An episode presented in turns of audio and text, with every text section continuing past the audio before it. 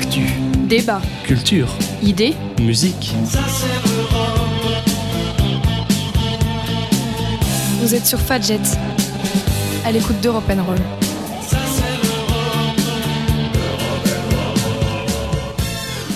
Bonjour à toutes et à tous, nous sommes le vendredi 1er mai 2020 et vous écoutez Europe N Confinement.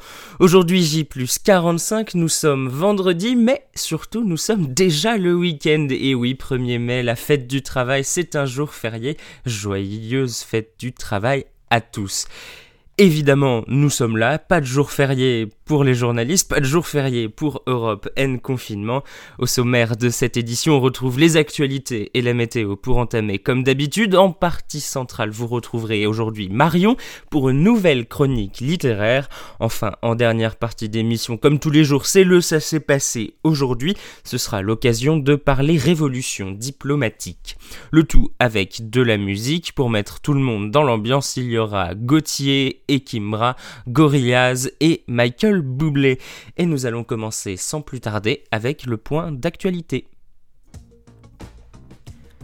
À la une de ce vendredi 1er mai 2020, Donald Trump a dit hier envisager des taxes punitives contre Pékin après avoir acquis la certitude que le nouveau coronavirus proviendrait d'un laboratoire chinois, menaçant d'ajouter une crise diplomatique à une catastrophe sanitaire et économique mondiale. Sans détailler les éléments dont il disposerait, le président américain a répondu oui à un journaliste à la Maison Blanche qui lui demandait Avez-vous jusqu'ici des choses qui vous permettent de croire sérieusement que l'Institut de virologie de Wuhan est à l'origine? De la pandémie.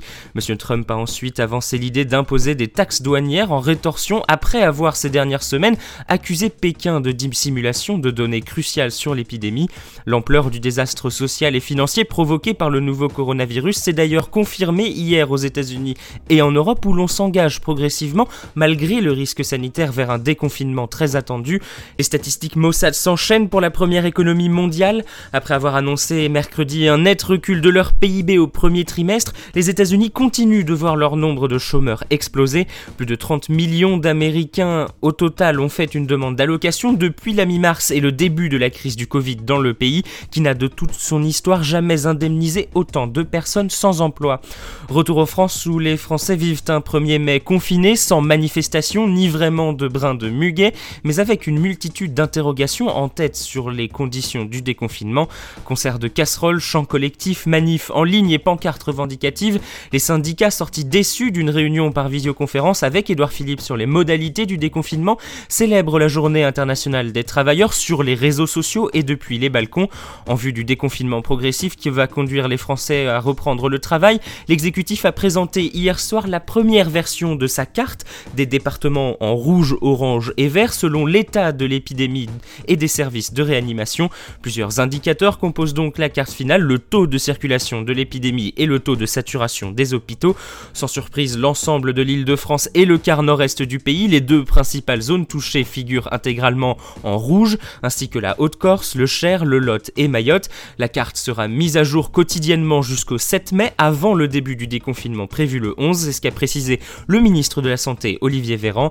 Le coronavirus a fait depuis le 1er mars 24 376 morts, dont 289 au cours des dernières 24 heures. La France s'est schématiquement partagée en trois parts à peu près équivalentes entre rouge, vert et orange.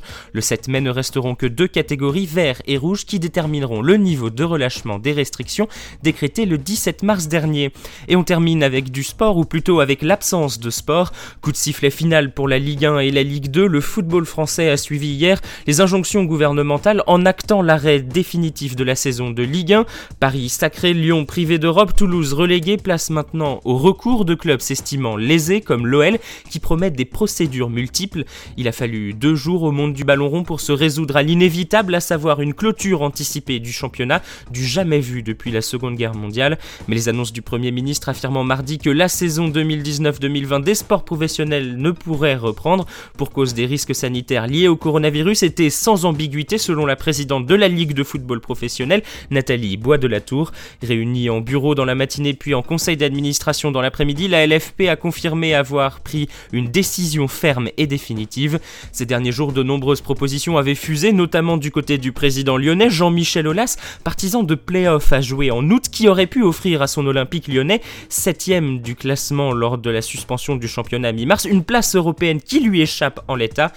Le PSG décroche ainsi son neuvième titre de champion, égalant Marseille à une longueur du record de la S Saint-Etienne avec 10 sacres, accompagnant Paris en Ligue des Champions, l'OM, son dauphin, qui retrouvera pour sa part la phase de groupe de C1, une qualification inédite depuis 2013 qui fera du bien à ses finances, tandis que Rennes, troisième et qualifié au moins pour les tours préliminaires de l'épreuve Rennes européenne, aura l'opportunité de la disputer pour la première fois de son histoire.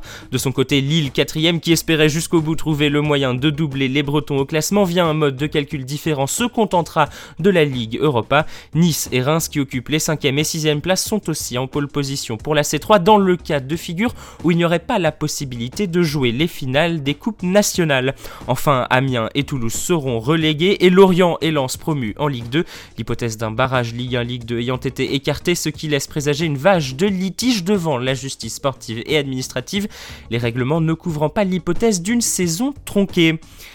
Voilà pour l'actualité, on finit avec la météo. Cet après-midi, un régime de pluie ou d'averse concerne les trois quarts du pays avec de la neige au-dessus de 1400 mètres dans les Alpes.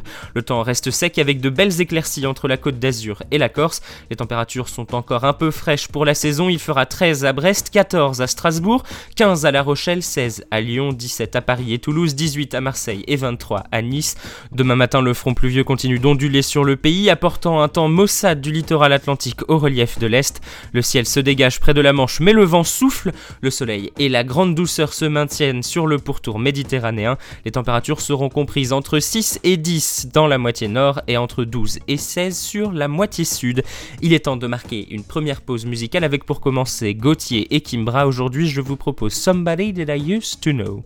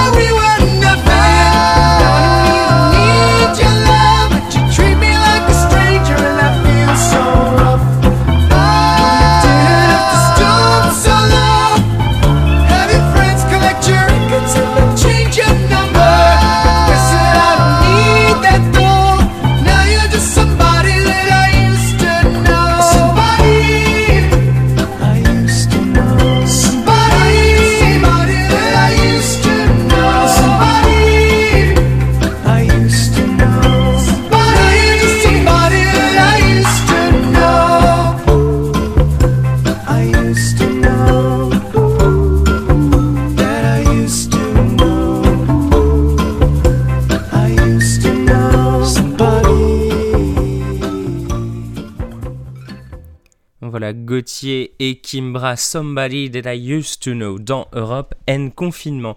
On arrive dans la deuxième partie de cette émission et on retrouve aujourd'hui Marion pour écrire l'histoire. Écris l'histoire, tout ce que tu voudras entre mes lignes. Et aujourd'hui encore, nous allons parler littérature avec toi. Bonjour Marion. Bonjour Alexis, bonjour à tous. Je vais maintenant, moi, vous parler culture, avec le livre que je vais vous présenter aujourd'hui, Le cœur battant du monde de Sébastien Spitzer. Sébastien Spitzer est un écrivain français qui a aussi écrit récemment Ses rêves qu'on piétine, un roman qui a connu un énorme succès et a été traduit dans de nombreuses langues. Et d'après le libraire et critique littéraire Gérard Collard, Sébastien Spitzer est d'ailleurs en passe de devenir la nouvelle pointure de la littérature française. Et maintenant que tu nous as présenté l'auteur, dis-nous un peu plus sur le livre. De quoi ça parle? Ce livre retrace une fresque qui se passe à Londres et Manchester dans les années 1850. Le premier personnage auquel on s'attache immédiatement, c'est Charlotte. Irlandaise immigrée dans la misère complète, elle vit dans les bas-fonds de Londres et elle est enceinte. Après une agression, elle perd son bébé.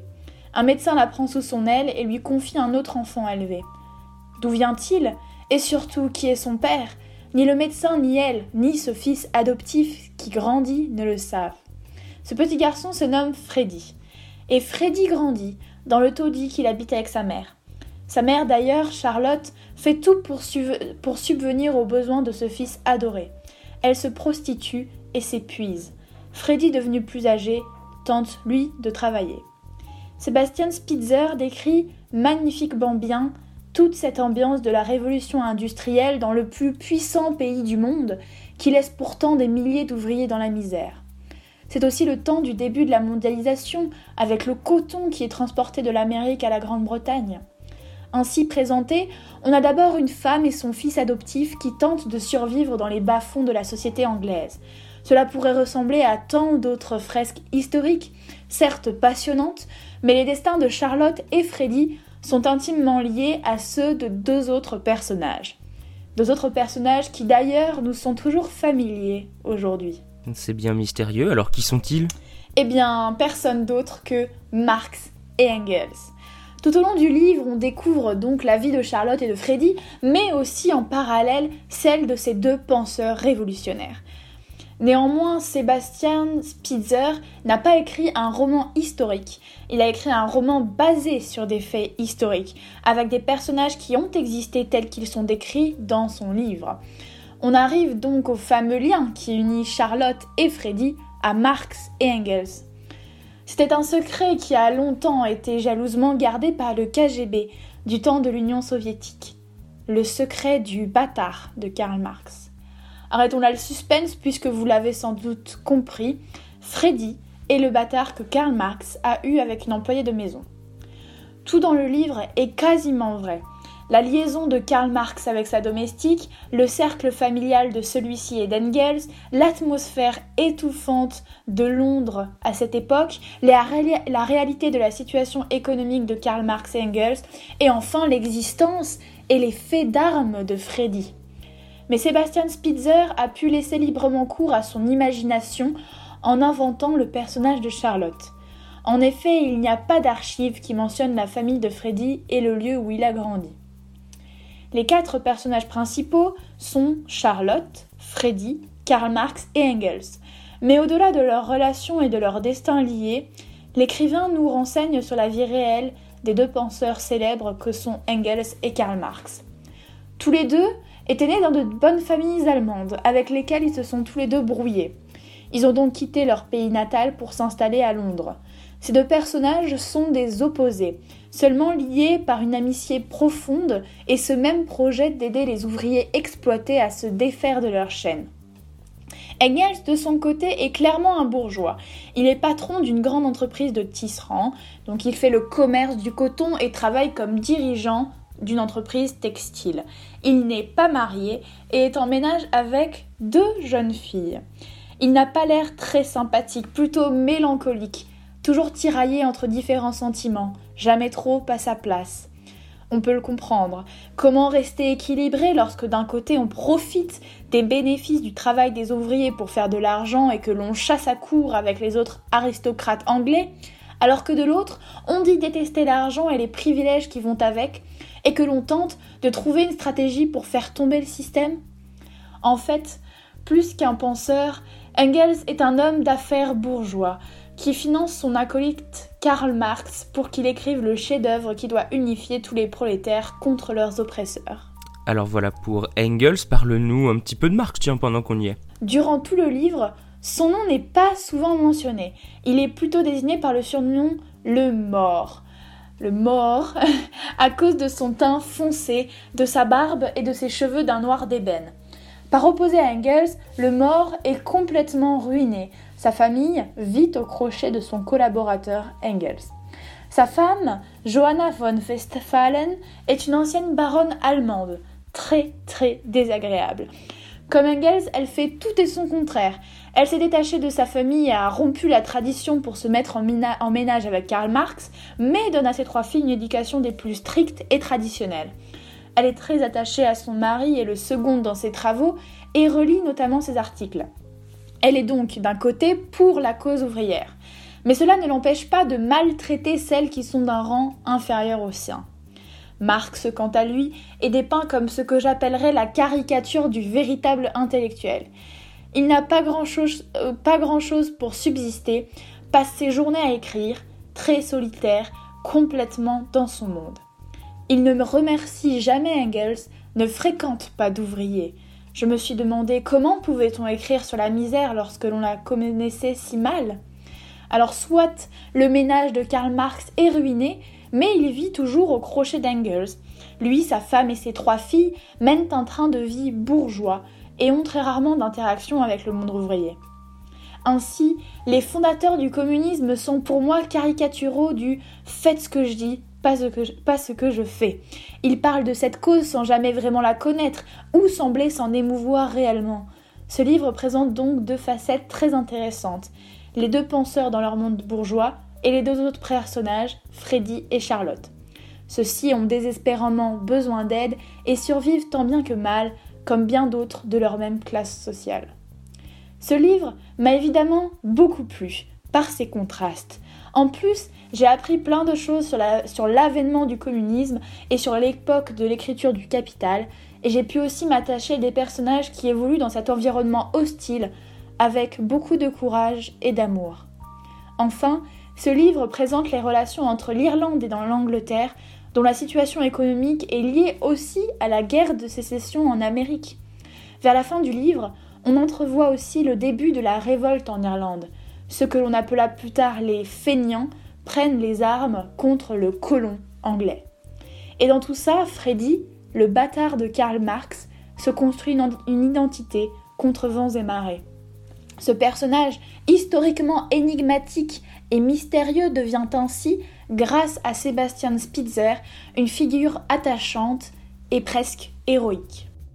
Voilà pour cette chronique littéraire. Aujourd'hui, on marque une deuxième pause musicale. C'est avec Gorillaz et Feel Good Inc.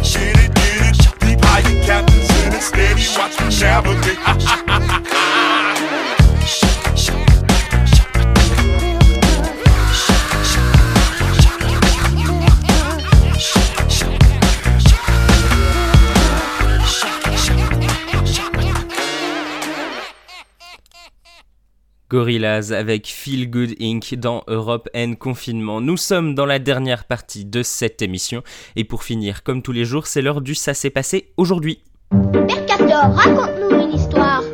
Même deux histoires. Alors ça s'est passé un 1er mai, le retournement des alliances.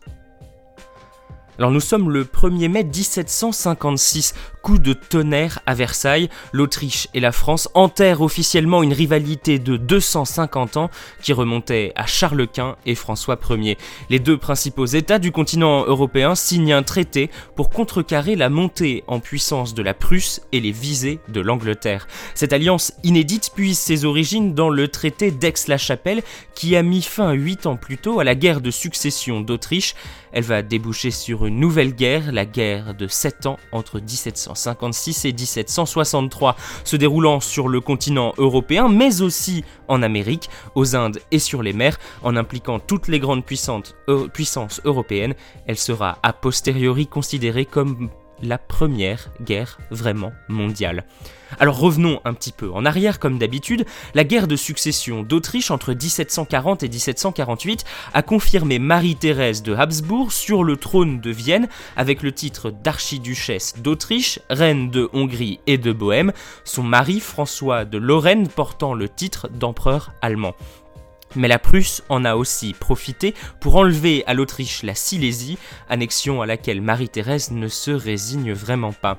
D'autre part, la guerre n'a pas mis fin aux rivalités coloniales, et notamment aux visées de l'Angleterre sur les possessions françaises en Amérique, la Nouvelle-France, qui correspond au Canada, aux Antilles et aux Indes.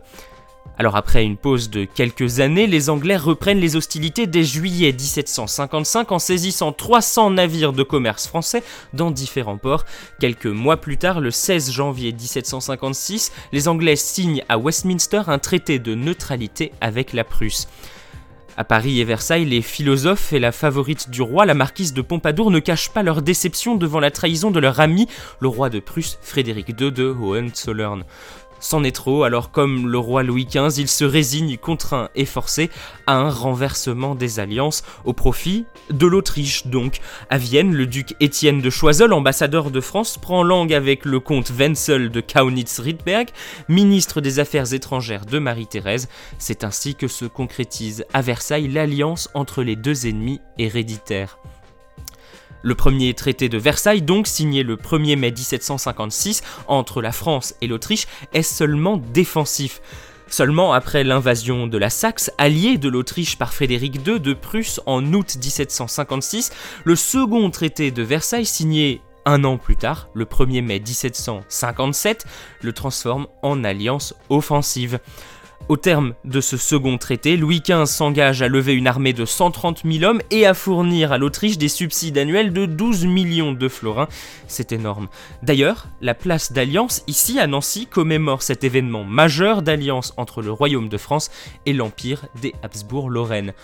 Mais bon, la suite, vous le savez, l'alliance ne va pas durer longtemps, la Révolution française va passer par là, et la France va perdre toutes ses alliances européennes. Voilà pour la chronique historique de cette émission. On va se retrouver demain, évidemment, pour l'émission du samedi 2 mai. En attendant, portez-vous bien. Je vous laisse avec une dernière musique. Voici Michael Bublé avec It's a Beautiful Day.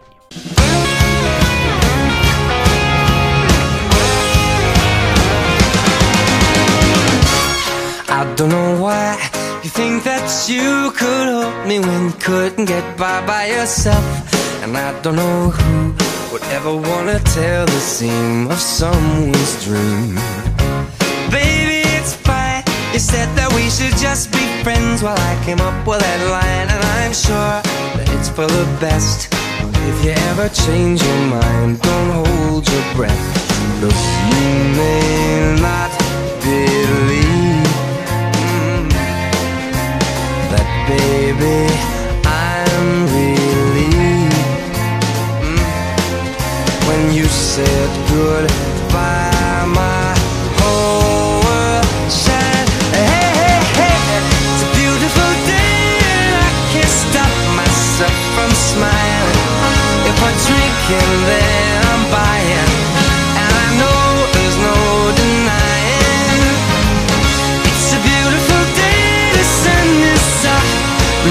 music's playing, and even if it started raining, you won't hear this boy complaining. Cause I'm glad that you're the one who got away. It's a beautiful day. It's my turn to fly. So girls get in line, cause I'm easy, no playing this guy like a fool. Cause now I'm alright. You might have had me caged before, but not tonight. And you may not believe mm, that, baby,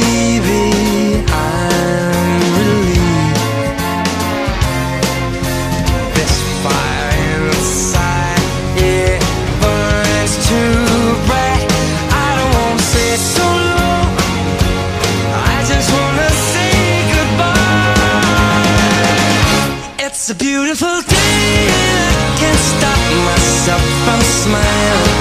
If I drink and then I'm buying, and I know there's no denying. that It's a beautiful day, the sun is up and the music's playing. And even if it started raining, you won't hear this boy complaining. Cause I'm glad that you're the one who got away. Mm. Cause you ever think I'll take up my time with thinking of our breakup, then you've got another thing coming your way. Cause it's a beautiful day. Mhm. Beautiful day. Oh, baby, any day that you're gone away. It's a beautiful day.